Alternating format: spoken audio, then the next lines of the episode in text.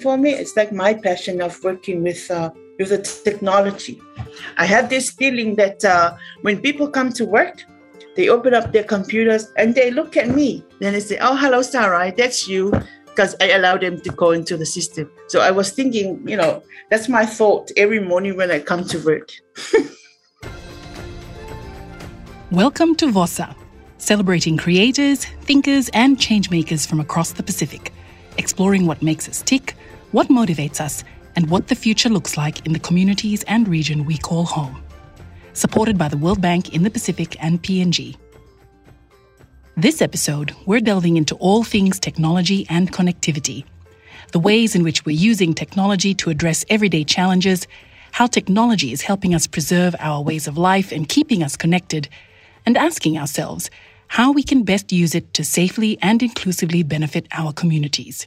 As always, this episode is supported by the World Bank in the Pacific and PNG.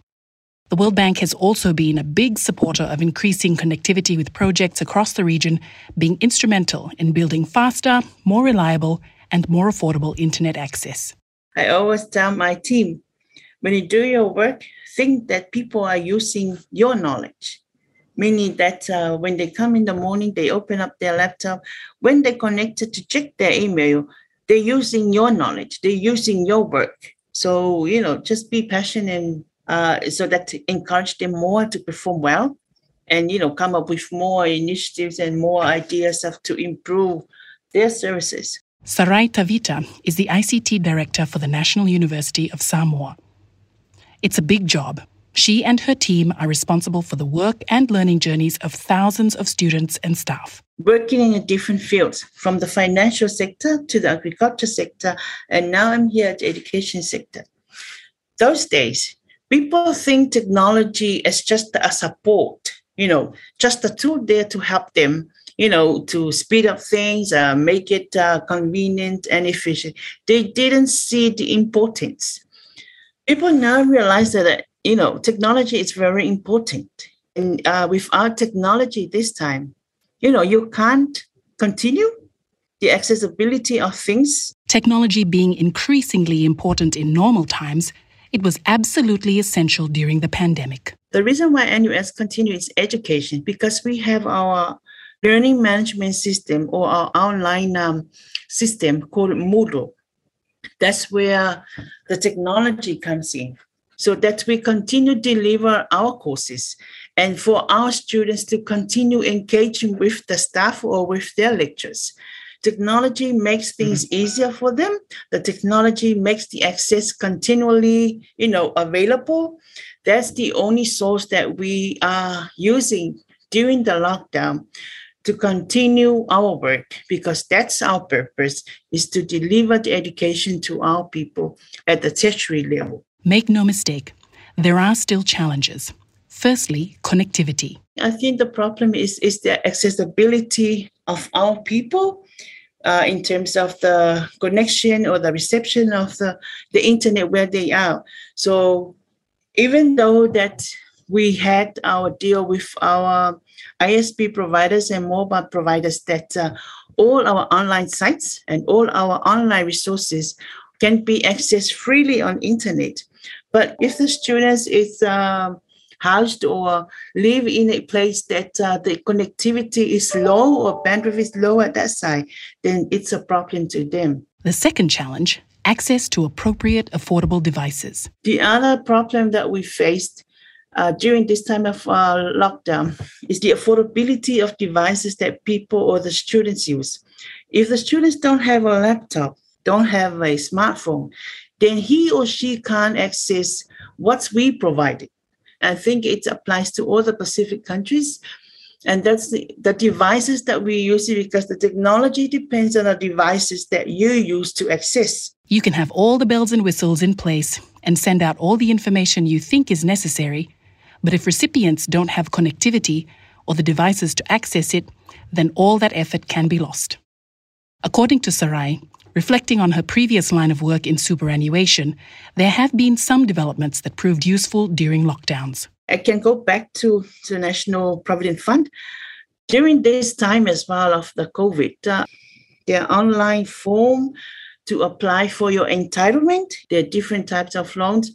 It's available online. You don't have to go and stand in the queue like we used to do in those days. People have to come to NPF office and they have these all big queues so that you can go and manually apply for your loan, then you get it later on the day.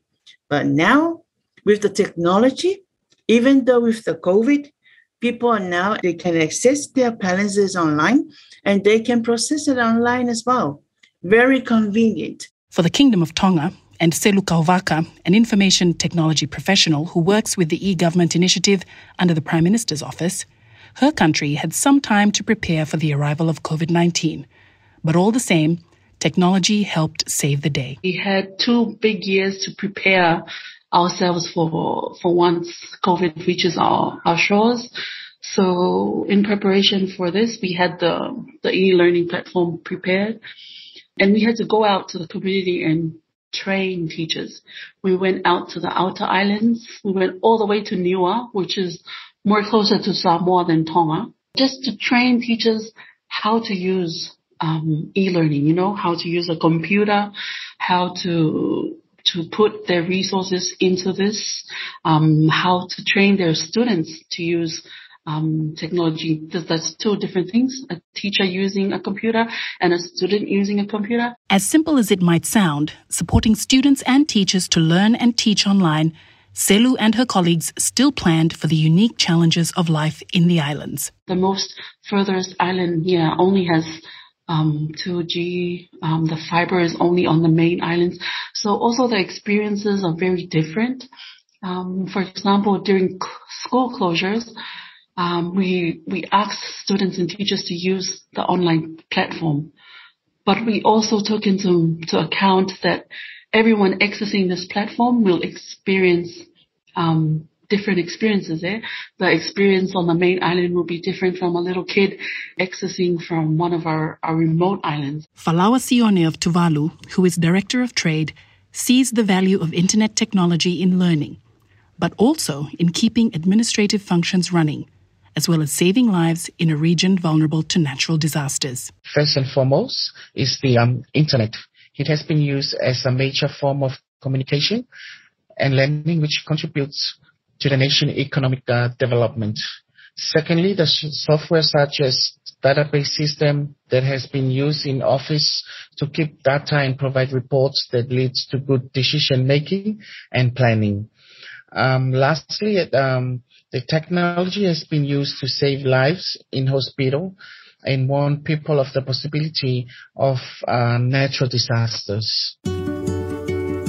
For many, technology represents the great unknown. But for our guests, it presents great opportunities to strengthen our community and cultural ties. It's all about how we use technology and what we use it for. People say that technology might hinder our culture, but to us, we're working in this field, it's, it's not hindering our culture. It's enhancing our culture. For example, with this multimedia um, technology, you know, the social media uh, together with the TV and other forms of uh, delivering the message. And the culture kept there. You can come back uh, another time, you can watch it. But before, once our, our ancestors or our, our forefathers say something, then it's that's it. Nothing has been recorded. But with technology now, everything can be recorded and you can listen over and over again. That's the beauty of this technology we have now. Two things to think about, Sarai says, are security and privacy. The other thing that people needs to, to think about is the security and their privacy, meaning that they need to choose and you know think properly before they put things out there. Because uh, our people you know their culture is so dear to them. Even as the pacific people we have our own values we have our own norms. So you need to be very careful when you set things on social media because it's an open space yes it comes with benefits and it's um, constraints however it's for us the people you choose the right words to say, you choose the mm-hmm. right words to write. You need to think properly before you, you chose to use it. Technology, according to Selu, is a lifeline in many ways. For one, remittances. For us Pacific Islanders, if a family member of yours move, migrates overseas, um, they still tend to support you financially. Um, they better support you from abroad. So I think families in Tongan families overseas are like, please disconnect the Tongan community from the internet because every time they're online, they're asking for money. ha!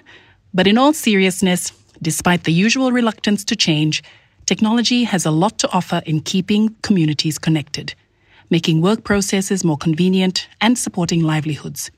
As Selu says, it's tough being an early adopter of a concept like e-government.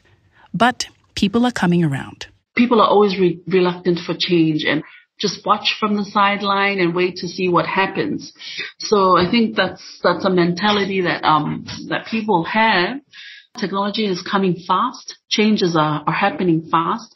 And um we need to catch up. We need to um get our skills up to skills to the changes that is happening, but there's still a lot of people holding back. And funny enough, when we were working on, on e-government and trying to, um, trying to get other line ministries to be on the same page to moving to this new platform, even IT people from other line ministries didn't want to let go, you know? They didn't want to jump into this new term of e-government. The volcanic eruption and tsunami that impacted Tonga early this year, according to Selu, was part of changing attitudes towards technology. Here in Tonga, in January, we had the, the volcanic eruption. The whole of Tonga got disconnected from the world when our, when our cable got cut. We were like out of internet for a whole month and and me sitting there and and watching um the people I think they were finally realizing how much we use technology for our daily lives. When I was growing up, I would hear my parents and grandparents say that um, technology will change our culture, will change our the kids' um, mindset. And yes, the changes come both good and bad. But during this time that we were out of internet, um, people appreciated more how much they use and rely on technology for everyday life. Like Sarai, Falawa also sees that social media poses some benefits to connecting communities and keeping cultural practices alive. Not only that, e-commerce offers opportunities for livelihoods in Tuvalu. I think um, social media has been a very useful in supporting the Pacific family and community ties. Uh, it has also helped in preserving cultures in a way that traditional activities are mostly published and stored on them for easy access in the future. Also, the um, e-commerce has been on the rise in Tuvalu and has connected our remote Tuvaluan businesses with the world. In addition, database has been built to digitize most of the important documents and process which may help on preserving the Pacific identity. It's for us to make it work. We need to engage, we need to collaborate more, bring in our policymakers, bring in our church communities, bring in our, you know, the youth, um, the software developers, the communication people, because they have the skills and knowledge. It's a work together. It's an engagement. It's a collaborative work of everyone, so that we can maximize the benefits of using the technology. Technology affects us all in ways that we might not even always be aware. It's up to us to take the reins and be involved in using it for our benefit, while being aware of the ways we can keep ourselves safe. But not everyone gets the same access and engagement in technology. It starts from the primary school and the secondary school. Because the problem we have now, even though we have girls taking computing courses, the problem is when it comes to the workplace, it's always men. Then you ask, where are the girls they taking the courses? Where are they going? Sarai, who is involved in the Samoa Information Technology Society, is passionate about encouraging more girls and women to study and work in technology. As a fellow woman in the technology space in Tonga, Selu is also a champion for girls and women in IT. In the government, I was the only girl in our ICT team. And from there, I, I kind of thought of um, why not do a little group to help girls to empower them to want to, to take ICT? We go around to schools and um, do awareness, talk about being safe online and, and all those things. And um, when we went around the schools, we noticed that in the computer classes, there are more females than males. But when we move to the workforce, we don't see any girls. So um, this is um, how I became an ICT engineer, not just an ICT engineer, but very passionate on trying to, to get more girls um, into this field, not only for Tonga, but I think for the Pacific as a, as a whole. Selu's own story is a unique one, in which she scored a scholarship to study in Japan and landed on studies in IT in an unexpected way. When I got the scholarship, I was so excited and so happy that I'll be leaving Tonga and going out to, to a new foreign country. I got to Japan, studied Japanese for six months, and then came back and read my entrance letter, which was mostly in Japanese, and realized that I was out there to study computer studies instead of mechanical engineering. So that was another big thing for me because I never took computer studies. Technology might not reach everyone who needs it, but it certainly is popping up in the most unexpected places. Everyone is a technology stakeholder because you you are a user. Like if you own a phone, you are classified as a user. And funny enough, um, just a few weeks ago, I went um, to a meeting. Not a meeting, it's like a, a family gathering and my my grand aunt who is in her 70s has a more fancy phone than me. She has an iPhone and I'm using this little old phone that I can't really do much. And I was like, oh wow. And here she was browsing through with her fingers and I was like, what are you doing? And she's like, oh, I'm on my Facebook. Like any new development, it's worth knowing what you're dealing with and how to make the best decisions for yourself. Cost of access is also a big factor in who gets to use technology and be connected. It is very important for you to know how to use your, how to be a, a safe user. Also for designers or for sellers here in Tonga to bring the, the right technology, you know.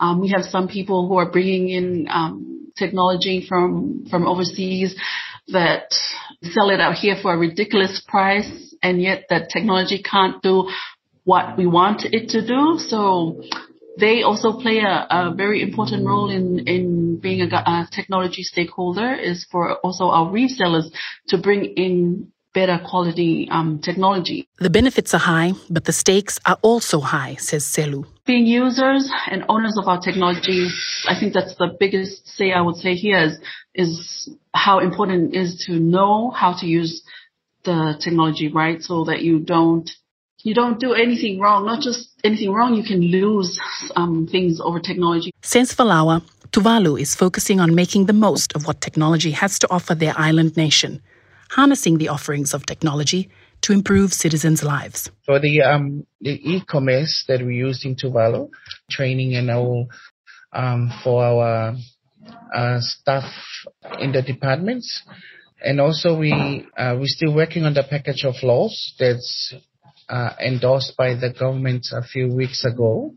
And also we have the um, e-commerce uh, committee just formulated uh, last week, and uh, we had the first meeting for this committee on the e-commerce of Tuvalu.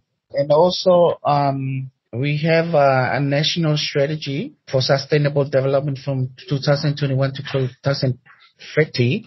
Um, we have the national outcome it's uh, harnessing the digital uh, transformation to improve lives. Deciding on the best, safest, and most beneficial ways to use technology makes up much of our daily lives. You've listened to this podcast thanks to technology.